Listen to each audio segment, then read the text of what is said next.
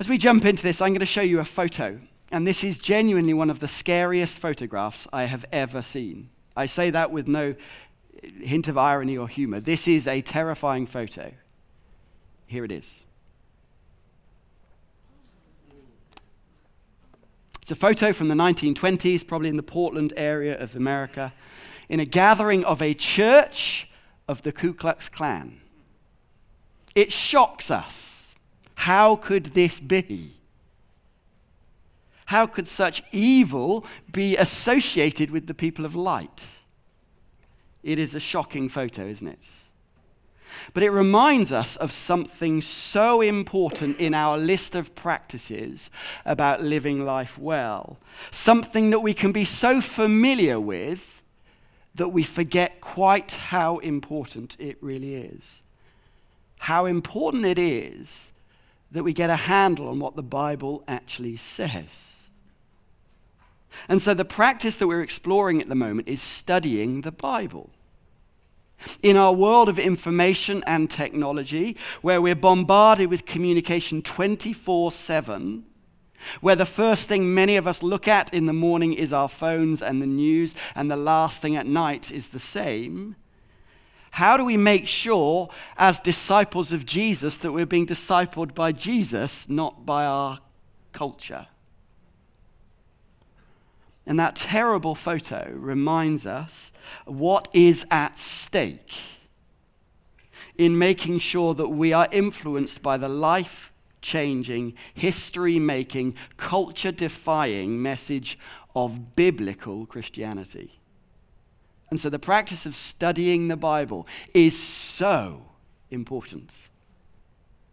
And now, as we get into this, I, I, want us to get a handle on something because I would imagine in the room right now, the moment we use the word study, this sort of comes to mind. Help, no! Whether our experience of school was good or not, most of us don't want to go back there. Or even if your experience of school was good and you're quite happy, or you're at school now, or college, or university, or whatever, the word study can have implications of dull, boring, dust. It's hardly, yes, we've been praising Jesus together, study. Well, fortunately, we have an example for us this morning in the pages that we have just read of why this is so important and how it is actually far from being dry or dull. Listen again to those words I just read. The Berean Jews were of more noble character than those in Thessalonica. Why? For they received the message with great eagerness and examined the scriptures every day to see if what Paul said was true. There's a contrast between some people in Thessalonians, in Thessalonica, sorry, who, when Paul and Silas and Timothy went there, kicked off. They didn't want anything to do with them. They caused a riot, stirred them up as troublemakers, contrasting them to these people in Berea who accepted the message with eagerness and diligently studied the Bible to see if what was said was true. And you notice how those people in Berea are described? Those words, they were more noble in character. And if you don't know what that means, basically the writer of this, Luke, is saying, do what these guys did. This is good. People in Thessalonica, not so good. Simply, if we want to live life well, let's get stuck into the Bible. That's what this is saying. And for those of us who are followers of Jesus, maybe even for many years, it can be easy to forget quite how important and quite how powerful this is. And we become so familiar with it, we sort of just, well, yeah, of course, that is important, yeah. For others of us, we sort of view it not as a book, but as a sort of mystical thing that when we open it, angels sing. And so we treat it as though we've sort of not reading it just to sort of, hmm. And for others of us, maybe we're on the beginning of this journey and it just seems bamboozling and, to be honest, long. How do we grapple with this? And I love the quote that is in the uh, booklet that you will be given this morning from George Muller. And George Muller, if you don't know, he was a guy in the 19th century who transformed society. Over 10,000 orphans were homed, given homes because of him. This is what he says. In amongst, how do you change the world? In amongst all of the busyness of life and trying to change the city? This is what he said. I saw more clearly than ever that the first thing to be concerned about was not how I might serve the Lord, but how I might be satisfied in the Lord. I saw that the most important thing I had to do was to give myself to the reading of the Word of God and to meditation on it. The most important thing. He saved tens of thousands of lives. The most important thing, he said, was how he grappled with this. We want to transform our city. How do we do it? we need to get stuck into the Bible. And so, six very brief things, and they are very brief. You can tell me afterwards if you thought they should be briefer. The first is this from the passage we read and wider in the scriptures how to read the Bible.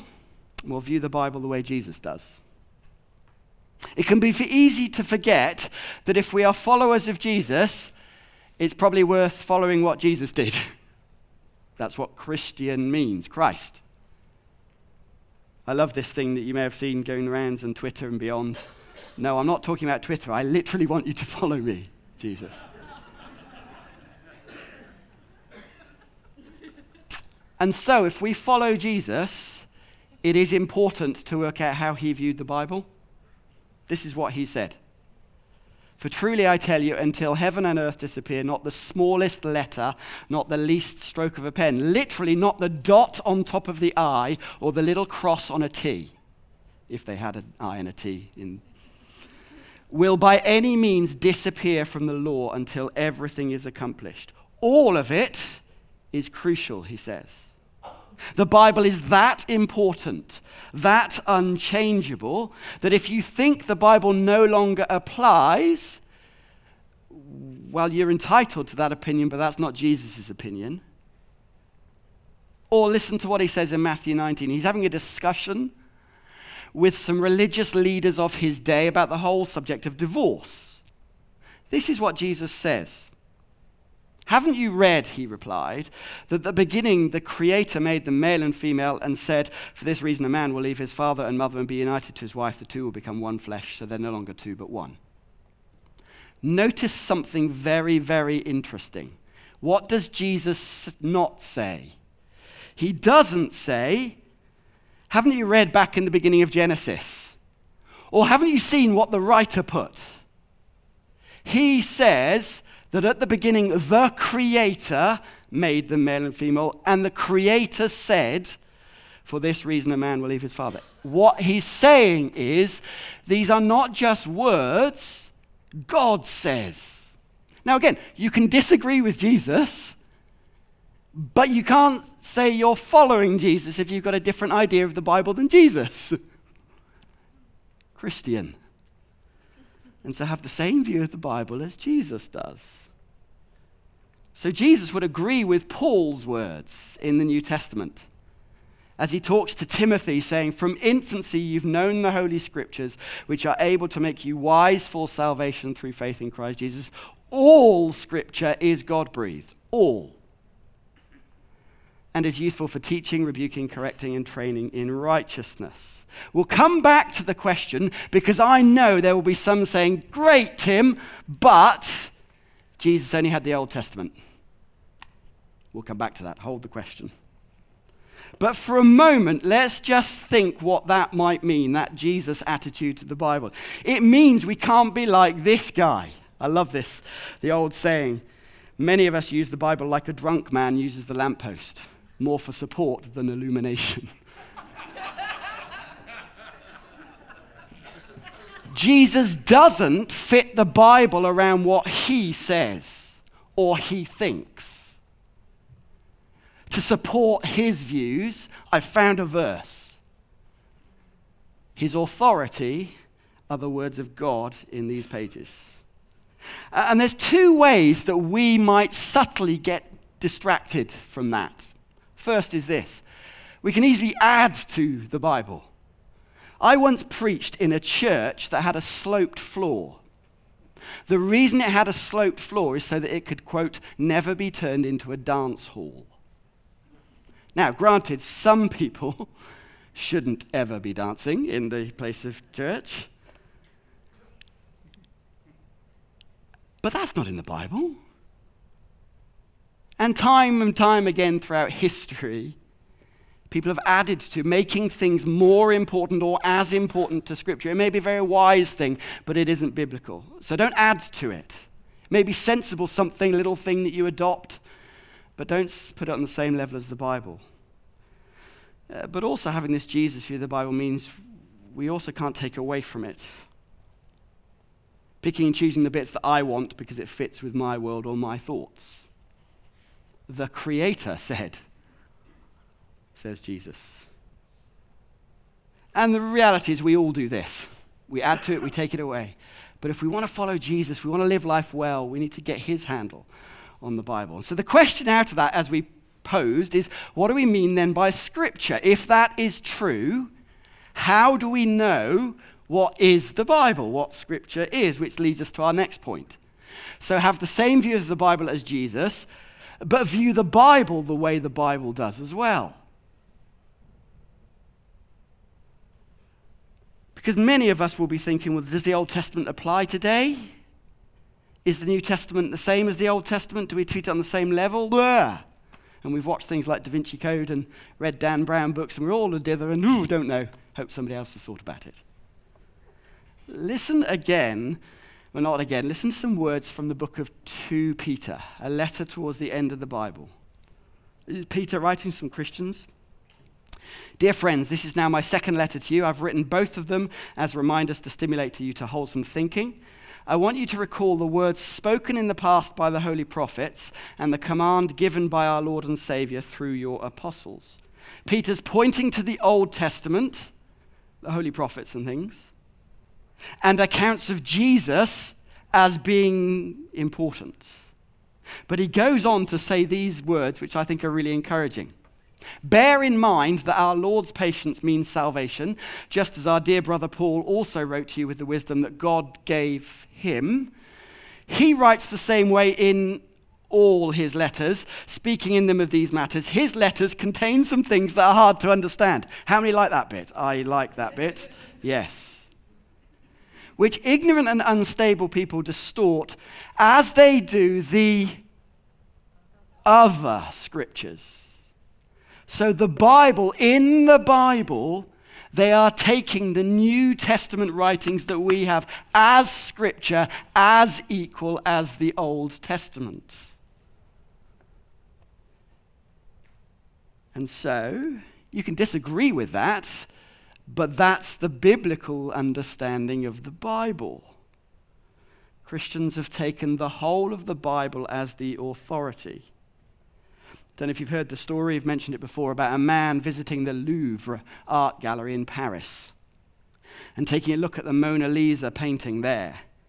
And he examines it from several angles before turning to the security guard sat next, next to it and said, I don't really like it. And the security guard replies, Sir, these paintings are no longer being judged, the viewers are.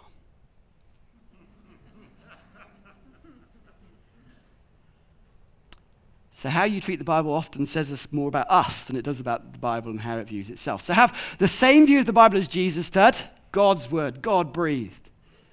That all of this is God breathed.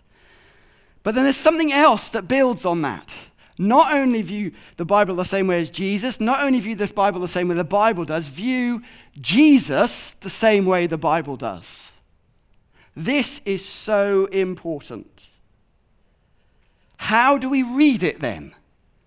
I remember a few years ago with my son Noah giving him a pair of binoculars that he'd never used before. And of course, what he does, which most of us do, is tried them both ways round. Oh, look, that person's a long, long way away. Whoa, they're close as you flip them round. It depends on the lens and the way you look to what you see. And the Bible shows us how we should read it, what lens we should read this and study it from. So, look, In Luke's gospel, Jesus has come back to life from the dead. He's walking with some people to Emmaus, and we read these words, stunning words. Beginning with Moses and all the prophets, he explained to them what was said in all the scriptures concerning himself. He said to them, This is what I told you while I was still with you. Everything must be fulfilled that's written about me in the law of Moses, the prophets, and the Psalms. Then he opened their minds so they could understand the scriptures. Or in John's gospel, we read these words If you believed Moses, in other words, all of those writings in the Old Testament, you would believe me. Why? For he wrote about me. Or these words from the book of Acts as we see the gospel going all over, I'm saying nothing beyond what the prophets and Moses said would happen that the Messiah would suffer and, as first rise from the dead, would bring the message of light to his own people. Do you see that? The lens through which we read the Bible is a Jesus lens about him, which has three important things Jesus is the Savior, not you. Second thing, Jesus is the Savior, not you. Third thing, Jesus is the Savior, not you. Let me illustrate. We all know the story of David and Goliath. This is a famous painting from the 15th century. And it's contemporary as well as ancient. You may have seen or read the book by Malcolm Gladwell just a couple of years ago, David and Goliath underdogs, misfits, the art of battling giants. And there's some contemporary versions of it. I love this particular one, it's quite powerful actually. But reading the Bible with a Jesus lens changes how we read this story, for example. Because we've sung already the words, every giant will fall, every mountain will shake, and so on. And many of us read the Bible to find out what we should do. And so we read a story like David and Goliath, and we think there's giants in our lives. And so if we've just got the courage of David to stand strong, we can defeat those giants. It's a stirring message that gives us a sense of energy and momentum. But the problem is this who's the Savior? me, depending on whether I've got the guts to beat the giants or not. But we sung the words, every chain will break that you've broken into. Because the message of that story and the lens through which we see post Jesus is that God's people couldn't defeat the giants. That's the point. Goliath was too big, too strong for them. And so what happens? God sends somebody on their behalf to defeat the giant. And this somebody looked insignificant, was not the sort of person that they would have sent. They'd have sent a warrior. But little old David defeats the giant. Who's the savior then? God, not God's people. That's the point. And if we begin to see the Bible through that lens, we realize it's not about us at all. We're not the Savior. And I want to suggest that is really good news. Because there are people in this room right now who have giants in their life that they cannot beat. With all the medicine. But when we have somebody who's beaten death, that's good news or for those racked with guilt and shame because again I've done it. And the message about be strong enough to overcome the giants works for a day or two, but you know you need a rescuer to save you from yourself. That's good news. That's how you see the Bible. It's immensely freeing. So read the Bible and see Jesus the way the Bible sees him. Which leads us to our fourth point. We're racing now. Don't let our eagerness mislead us. When I was growing up, I used to go to church, and we had a girl in our youth group called Joy. Joy was lovely. So when we read the verses in the Bible, you shall go out with joy, result. I never went out with joy. but many of us claimed that.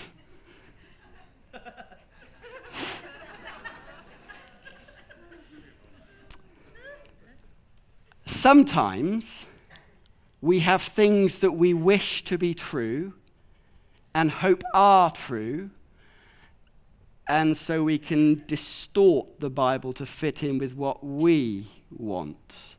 Listen again to how Paul, how the writer of Acts talks about those people in Berea.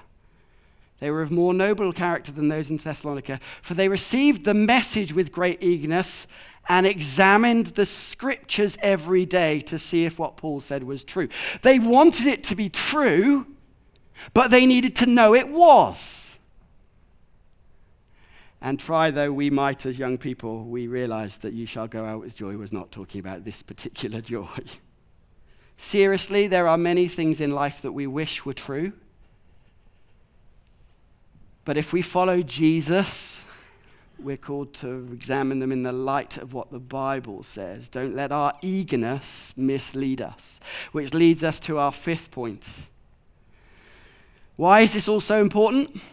Because we're called to remember the lasting impact. Look at the response to all of this happening in Berea. Verse 12 As a result, many of them believed, as did also a number of prominent Greek women and men, and many Greek men. Lives were changed because they knew this was true. This wasn't just a lovely idea that some convincing preacher had told them, or a book they'd read or a particular vibe. And why is this important for us? Well, here at Riverside, we've been uh, uh, talking about these words over the last few months that we long to be a church that reflects and transforms Birmingham because people belong to thriving communities in which they get to know Jesus. We've talked this morning about those involved in social justice and ethical living. We've talked about Alpha, there are people in your world that you would love to get to know Jesus. There are our city we love to see different. But how do we know what transforming Birmingham should look like? How do we know what good things to celebrate? How do we know what brokenness needs fixing? How do we know what is brokenness? How do we know what evil needs confronting? It's only through the lens of what we read in Scripture. That's why the Bible's so important. That's how people get to know Jesus. That's how our city is transformed. Think about what George Muller said. And I've seen this in a number of different ways, but I can still vividly remember one woman in a previous church. Her name was Isabel. She came out to me after a talk once in tears, a middle aged woman, very respectable, but sobbing because she just read these words from the book of Romans. That's what the talk was on. But now, apart from the law, the righteousness of God had been made known, to which the law and prophets testify. This righteousness is given through faith in Jesus Christ to all who believe. She was a very respectable, responsible woman who did a lot. And as a mother, she was really worried that all that she'd done in life wasn't good enough. And as a wife, that she hadn't got it all together and hadn't been the wife that she should have been. And as an employee, that she could have done better and in her family could have reached more people. And she was frankly scared that God looked at her and found her wanting. And she read these words This righteousness is given through faith. And it's precisely because she read the words of the Bible that everything changed. If it's not in the Bible, it's just ideas and fiction, fantasy that we wish was true. But her life was changed. And this is important because of a number of reasons, and one of them is this as I begin to come into land.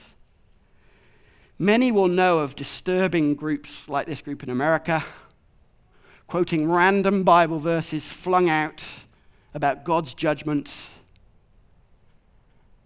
If we view things through the lens of Jesus, where has God's judgment gone?